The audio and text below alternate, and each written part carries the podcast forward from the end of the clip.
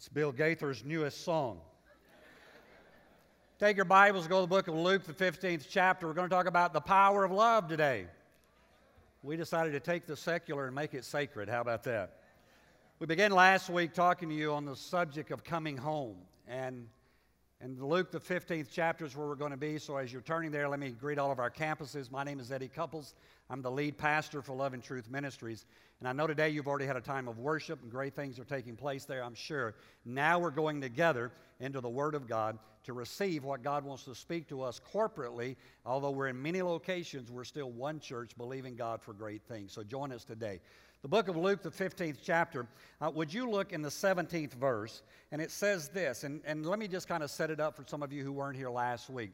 The story here is about a son who comes to his father and says to his father, uh, Give me what's mine. In other words, give me my inheritance. And, and he didn't really deserve it at that point of his life, but the father went ahead and gave him a third of everything that he had. And, and the Word of God says that this young boy, this young man, took that and he went into a far country and he wasted all of that money with wild living. Uh, he just partied. I mean, he, he went through it, and, and all of a sudden, the scripture says that after he had run out of his money, and this is what we talked about last week, after he'd run out of his money, he found himself, and you got to understand the irony here, he finds himself as a good Jewish boy feeding pigs. Uh, you, you, you couldn't eat a pig, but now he's feeding the pigs. In fact, the Bible says that he became so hungry that he desired to eat what the pigs were eating. We talked last week about how uh, that so often in our lives we don't realize how good we have it. We, we're, we're at the Father's house, He's taking care of us, He's blessing us, He's doing all those things to us, and then all of a sudden we decide we're going to go do our own thing in our own way. And all of a sudden, sometimes, and let me say this as kindly as I can, sometimes you find yourself out with the hogs.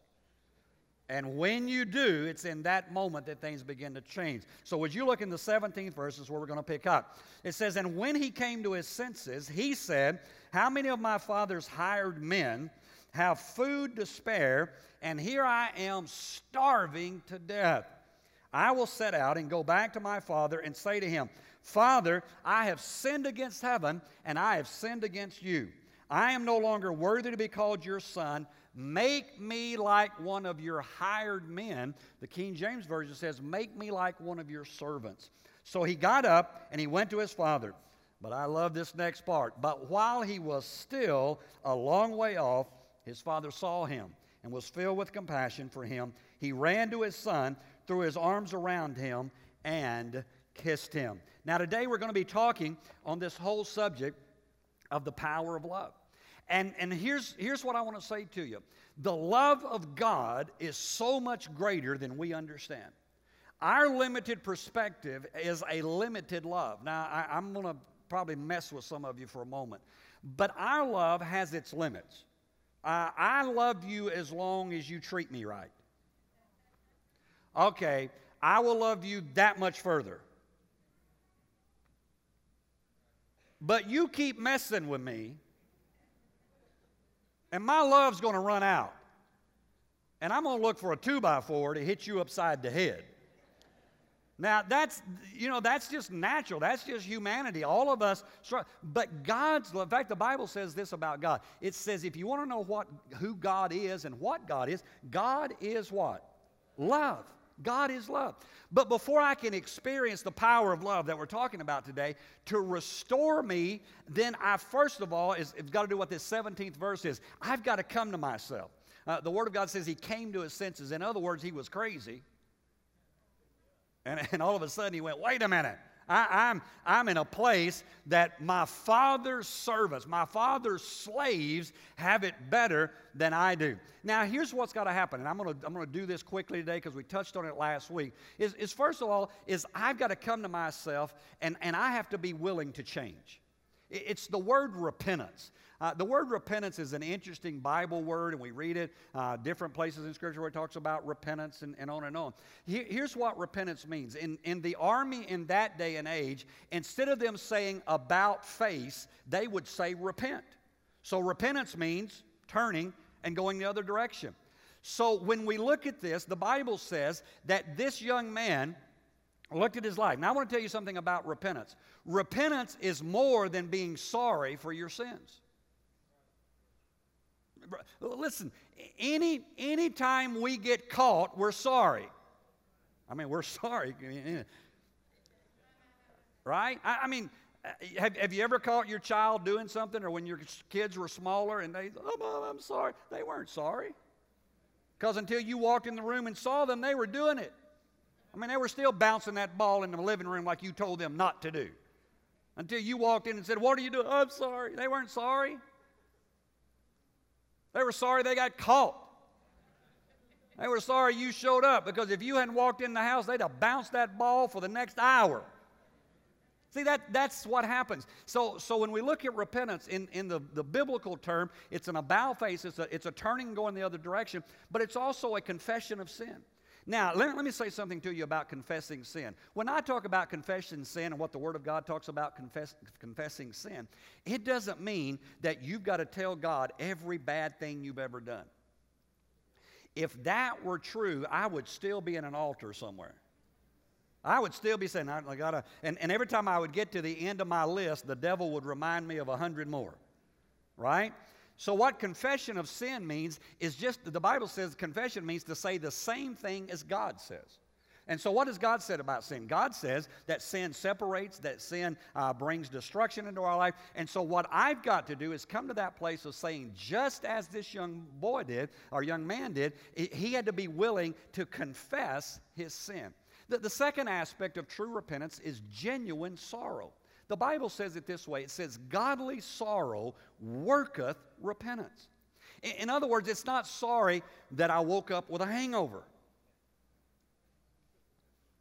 Amen. I mean, there's a lot of people who partied hard last night, who've been hugging the commode half the night. Y'all look so holy. I'm glad you don't know what I'm talking about. And, and, this morning, they are so sorry they got drunk last night, but next Saturday night, they're going to be back at the club or back at the bar or back wherever it is doing the same thing all over again. There, there, there's, listen, genuine sorrow is where we make a change. We're saying, listen, I'm not going to live like this anymore. I'm going to change. Repentance also involves humility of sin because of the sin we've committed. Listen, I want to tell you, we live in a nation that is proud of its sins. In fact, we make fun of people who are trying to be godly. I mean, how often have you seen on television them make fun of somebody who says, I'm going to be a virgin till the day I get married? They go, oh, that, that's so old fashioned, that's so archaic, I can't believe. You know, I mean, how, how often do they tell you, well, it's a mother's right to abort that baby? The same people that will tell you that will tell you, you, you don't need to treat animals unethically. Wait a minute. I, I, Fluffy, the, the rabbit over here, I got to treat good. Come on, am I, am I the only one that sees this stuff? But a baby in its mother's womb, let's just go ahead and rip that out. And, and no, no, no, wait a minute. We have got to come to the number one as a nation. The Bible says sin uh, is a reproach to a, to a nation, but righteousness exalts a nation. All right? We've got to come to the place again in America where we are ashamed of sin.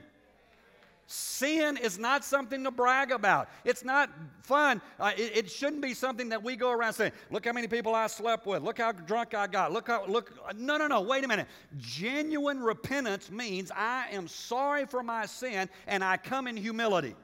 The Bible says that this young man, when he got ready to come home to his father, said, "I am not worthy to be called his son any longer." Now, you know what? When you read this story, there are some interesting things about this story that I see. The, the, the interesting thing is this is that, first of all, when you read the story there, you see that the father just stays at home. And, and here's the reason why the father had done everything he needed to do. Now, I want to tell you, your father has done everything he needs to do. He sent his only begotten Son into the world, not to condemn the world, but that the world through him would be saved. So your father has already done everything that he needed to do. You know what? The father just watches for the return of the son. He doesn't go after him. Think about it. He doesn't enable him. Let, let me help some of you. Sometimes you need to cut off the check. Sometimes you don't need to bail them out of jail. Oh, help me. Sometimes they need to spend the night in jail because of that DUI. Because until they get in the pig pen, boy, y'all aren't shouting, are you? Until they understand where they are, if you keep bailing them out, they are never ever going to have to suffer the consequences for their action. The father isn't sending Western Union every week to prop him up. He just says, I'm at home. I haven't left. I haven't moved. The address is the same, and we're good. When he gets ready to come home, I'm still here. See, let me tell you something about love. I'm talking about the power of love today. Some of you say, don't sound like it. Oh, yes, it is. Sometimes love just waits. Sometimes love doesn't pursue. Sometimes love is just waiting for you to come home. But here's what's fun about this story. The Bible says there that when the father saw him, and I, I, here's what I believe I believe every day the father was looking for him to come home. I, I, believe that it was a daily occurrence that dad would go out on the porch or go out on a little hill and he'd look and, and just say, I, I wonder if he's coming home today.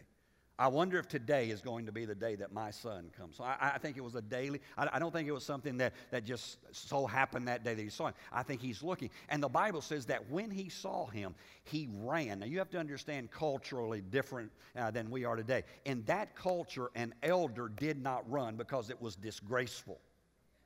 And so here he is. He's a wealthy landowner. Everybody knows him. But when he sees his son coming, he says, I don't care what anybody thinks about me. I am going to go to my son. And the Bible says that when he gets there, he wraps him in his arms and he kisses him. And when you study the Greek and the Hebrew and begin to look at that, what you find that word that says kiss him means that he kissed him and just kept on kissing him and kept on kissing him and just saying, This is my boy. The Bible says he kissed him much. You know what much kissing indicates? It indicates, indicates much love. It, it indicates how much love that that father had, but it doesn't just indicate love, it indicates total forgiveness. The, the father is saying, You are free. I, I know you've done your stuff, but you are forgiven. Not only does it indicate total forgiveness, it indicates full restoration. The Father is saying, I am restoring you, I am bringing you back. And, the, and it also indicates great joy. The Father says, This is the day that I have been waiting for. The Bible says it this way This is the day that the Lord has made. I will rejoice and be glad in it. We quote that on every day, and that's a great thing to quote. But really, when you begin to study that, this is the day that the Lord has made, is in reference to when Jesus Christ died on the cross and gave himself as a ransom for us. And this is the day in other words, I look back to what Jesus did on the cross. This is the day that the Lord has made, and I will rejoice in what God has done for me. Now, let, let me show you a couple of uh, a little paradox here between the, the Son and the Father. The only thing that the Son had to give was confession. He didn't have money, his reputation was shot he, he didn't have clothes. He, I mean, he is, he is, the only thing that he had was confession. And listen to what he says in verse 21. Here's what he said He said, Father, I have sinned against heaven and against you. I am no longer worthy to be called your son. You know what? All, all God is looking for, hear me, all God is looking for is a confession. I have sinned and I'm not worthy. Now, watch what the Father says. Verse 22. But the Father said to his servants, quick. He didn't say, uh, we'll do this tomorrow. Come on, you, you know. Think about it for a minute. Get in the story with me here. Think about if your son or your daughter has messed you over and spent a third of the inheritance and destroyed all, you, you're going to bring them home, but you going we, we're going to talk about this a while. You sit down right there. Right? Come on. I love you, but. But in this story, the father says, Quick, bring the best robe and put it on him, put a ring on his finger, and sandals on his feet. Now, the son didn't have anything but a confession. The father, if you begin to look at this, the Father, when, when you see that, that whole process there, the Father had so much more. I, I just want to show you. The Father had everything he needed, as in the Son, and he was willing to give it to him. Whatever it was that Son needed, the Father already had. See, there, there's nothing you need that God doesn't already have. That's great news, but even greater than that is He wants to give it to you. And so it's, it's interesting here when you begin to read this. Here's what he said to him, and then we're going to kind of delve into the story now. The Bible says that he said, Here's what I want you to do. Quick, bring the best robe, put it on him, put a ring on his finger, and put shoes on his feet. Now we read that and say, Oh, that's nice. He gave him a new coat, put a, gave him a ring, and gave him some shoes. Isn't that wonderful? He went, you know, bought some Tom shoes so he could give some to another country. I mean, isn't, isn't that nice? And it's wonderful. And, and it is, but that's not what the story's about. I've preached this story how many times in 30 plus years of ministry. I saw something this time that I'd never seen before.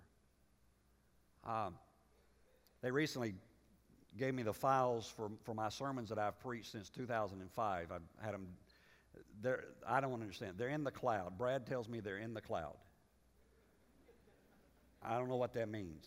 I walk outside and look up and I don't see them. but Brad says they're there.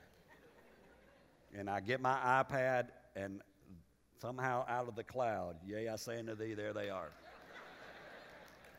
it's beyond me. But when they, when they sent them to the clouds, I, they said, Pastor, do you realize that since 2005 you have preached over 600 sermons? I said, Goodness gracious, I've preached the truth, yea, even more than the truth. All right? But it's interesting how, again, since 2005, I've preached over 600 times, and yet you see something new in Scripture all the time. In this Scripture, and I want to show it to you because it, it set me free. I don't know about any of the rest of you. All right? Here's what he said He said, Bring the best robe. All right, now let me, let me show you what robe is a symbol of. Robe is a symbol of covering and blessing. That's what, that's what a robe means. It's, it's a symbol of being covered. All right? In other words, it's the righteousness of God being put upon us. But here's what he said He said, Bring the best robe.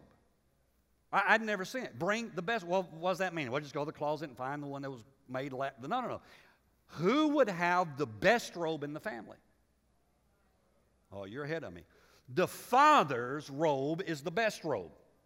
So, what the Father says is bring the robe that represents me and wrap it around that boy so that when somebody sees him, they don't see him, they see me. The Word of God calls it righteousness. It says that we are hid with Christ in God that we are heirs and joint heirs with Jesus Christ, that we have been given robes of righteousness. So we, we, see each other and we say, I saw you do that, and I saw you do that other thing, and I saw you do the other one. But God looks at us, and because we have been clothed in the righteousness of God, all that God sees is He sees us as righteous. And so it doesn't matter. The Bible says it this way it says that God takes our sins and He places them as far as the east is from the west. Never. Now, you can remember them, and some of your good friends will remind you of them.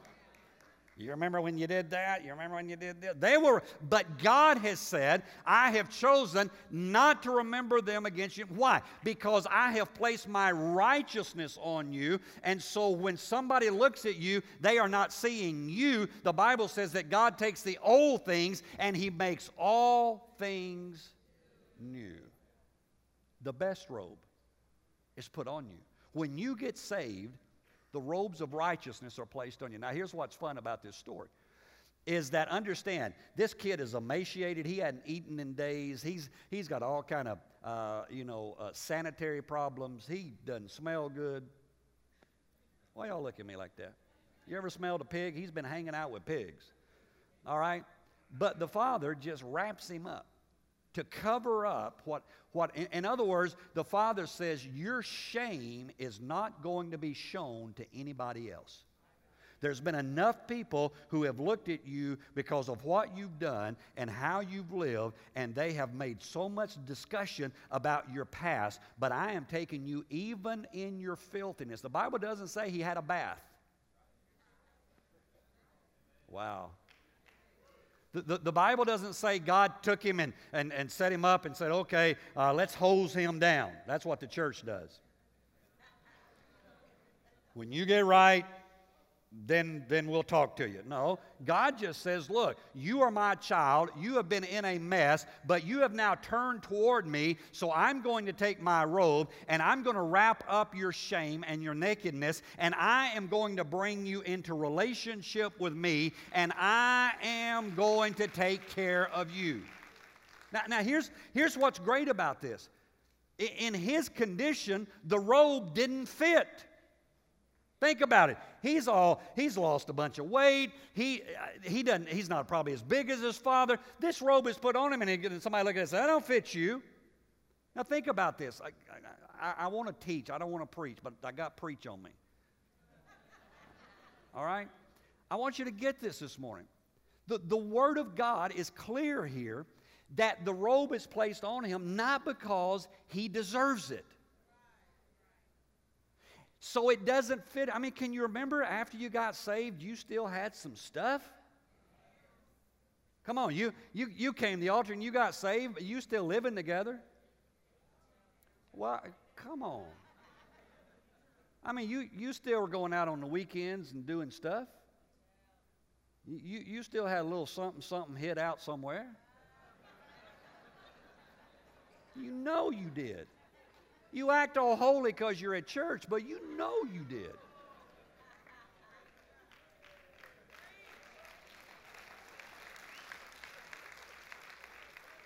Were you saved? Yeah. Why? Because God had put His robes of righteousness around you. You still had some junk. You still working on some stuff, but God had covered you with righteousness. It, it's, it's what the Word of God talks about putting off the old man, the old person. The, the robe covers the old. You know, the, the Word of God talks about some of you were drunkards, some of you were liars, some of you were cheaters, some of you were homosexual, some of you were adulterers, some of you were. I, I mean, it, it lists this whole, just a, whatever your sin is, it lists it. So, in other words, you can't feel good about looking down your nose at somebody else right? I love how Christians pick and choose, and I don't have time to preach that sermon. I can't believe they're doing that, but I'm doing this. You know, there is no hierarchy of sin with God. Sin, sin. All right? But the Bible says, but such were some of you. Now you've been washed, now you've been redeemed. Why? Because I've been clothed in the righteousness of God. I've put off the old person. In, in other words, his position was restored. Do, do you realize that God looks at you and says, Your original position is what Adam and Eve had in the garden? Where they were the master of their destiny. And He said, If you'll come back into relationship with me, I will restore you where you are the master of your destiny again. Not only was his position restored, but provision was given to him. He's got, he's got now, now that he's back home at the Father's house, whatever the Father has is also available to him. That's why he's got the coat. Somebody sees him coming, and, and, they, they don't have, you know, like us, we've got how many shirts and, and pants and, you know, dresses and whatever in your closet, and you go pick. But back in that day, they might have two or three, and, and they, were, they were recognizable very easily. And you go, oh, that's so and so. How do you know? Well, that's his coat. So when this boy puts on his daddy's coat, People don't see him, they see his dad. When you come in a relationship with God, Satan doesn't see you, he sees your dad.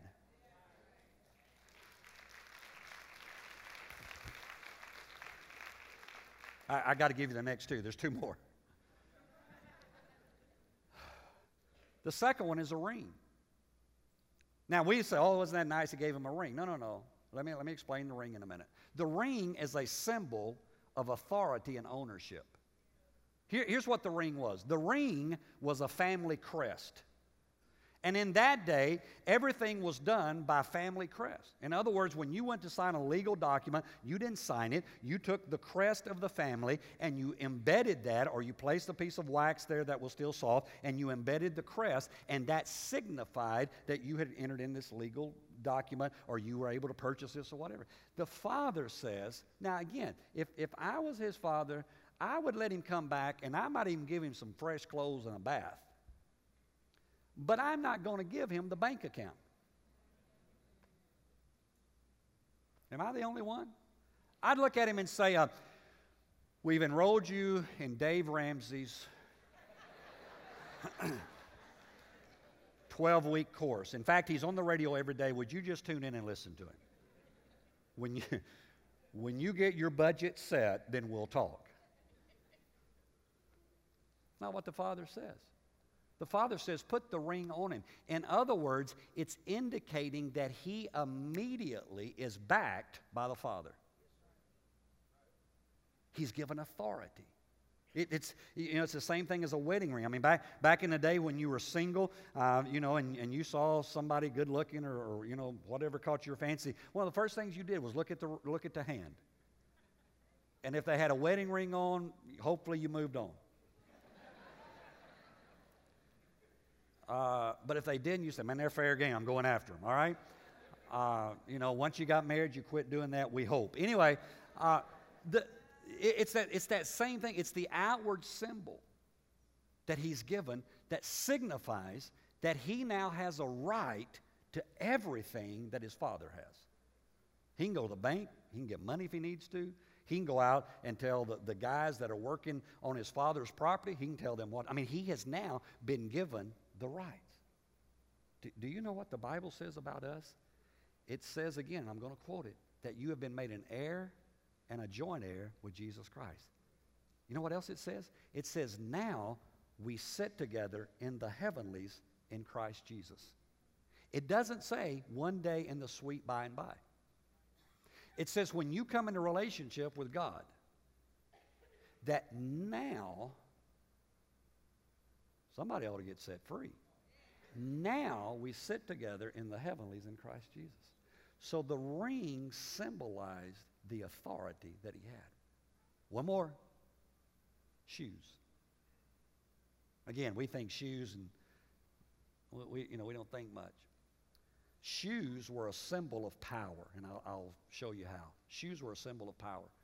In that day and age, slaves didn't wear shoes, only sons wore shoes. He comes home as a slave, but dad says one of the first things I want everybody to know is you're no longer a slave, you're a son. Put some shoes on his feet. Shoes were, were a symbol of power. Shoes protected him from parasites, they protected him from danger, they protected him from all that. The, the scripture says this the, the Word of God says that our feet are shod with the preparation of the gospel of peace. All right? Um, the, the, the, Word of God talks about this is when you've done all to stand, stand, and it lists all the, uh, the, the, helmet of salvation, sword of the Spirit, shield of faith. It goes on like. But it, but it also talks about your feet being shod with the preparation gospel peace. I looked that up. When a warrior went to battle, they had on boots. Thought I'd wear boots this morning. They had on boots. And those boots had nails driven through them so that when they got ready to get into a sword fight, they could plant their feet and, and the enemy couldn't run over them. God says to us, I have given you power where you can stand, and the scripture says, and when you've done all to stand, just stand. You have the ability to stand strong for God. Don't let anybody tell you any different. You have the ability to stand strong for the Lord. The book of Luke says it this way He says, I have given you authority to trample on snakes and scorpions and overcome all the power of the enemy, and nothing will harm you. The book of Romans goes on to say, The God of peace will soon crush Satan under your feet. And then he just goes and says, The grace of our Lord Jesus be with you. Now, let me say this to you. You say, Well, Pastor, what has that got to do with me today? You remember on the day of Pentecost in Scripture where it talks about the people came from all over Jerusalem. And the Apostle Peter stood up and he preached this great sermon. And when he got through preaching, the Bible says they were convicted and they said to him, What shall we do to be saved? That's what they're asking. What do, how do we get saved? And the Apostle Peter said in the book of Acts, the second chapter, in the 38th verse, he says, Repent and be baptized, every one of you, in the name of Jesus Christ for the remission of sins, and you shall receive the gift of the Holy Spirit. You say, Pastor, how do you go from the lost son to Acts 2? Very easily. In this scripture, in Acts 2, when Peter says to them, Here's how you come into relationship with God, it is a mirror of the story that I just told you. Here's what he says. First of all, he says, repent. In other words, put on the robe of righteousness.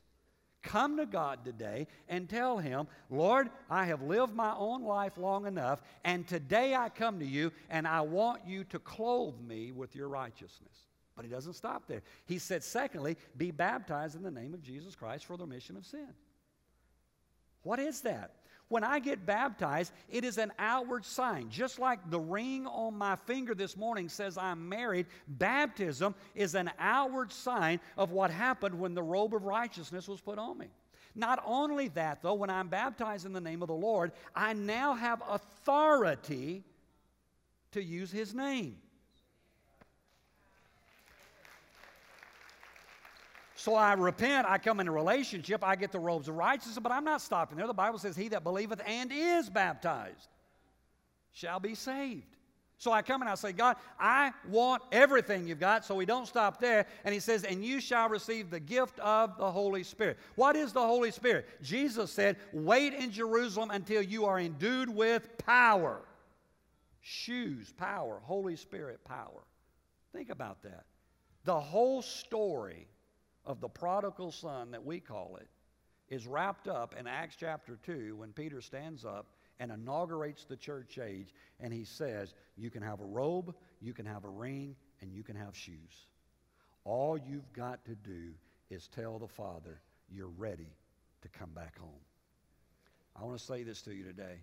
I don't know where you are, and I don't know what's going on in your life. And you know what? It really is none of my business. All I'm here to do today is to tell you there is a God who is standing on the edge of your life. And if you will just turn around, he will open his arms wide and he will take you in and he will love you and he will clothe you in his righteousness and he will give you his authority and he will place his power in your life. That's the kind of God that we serve.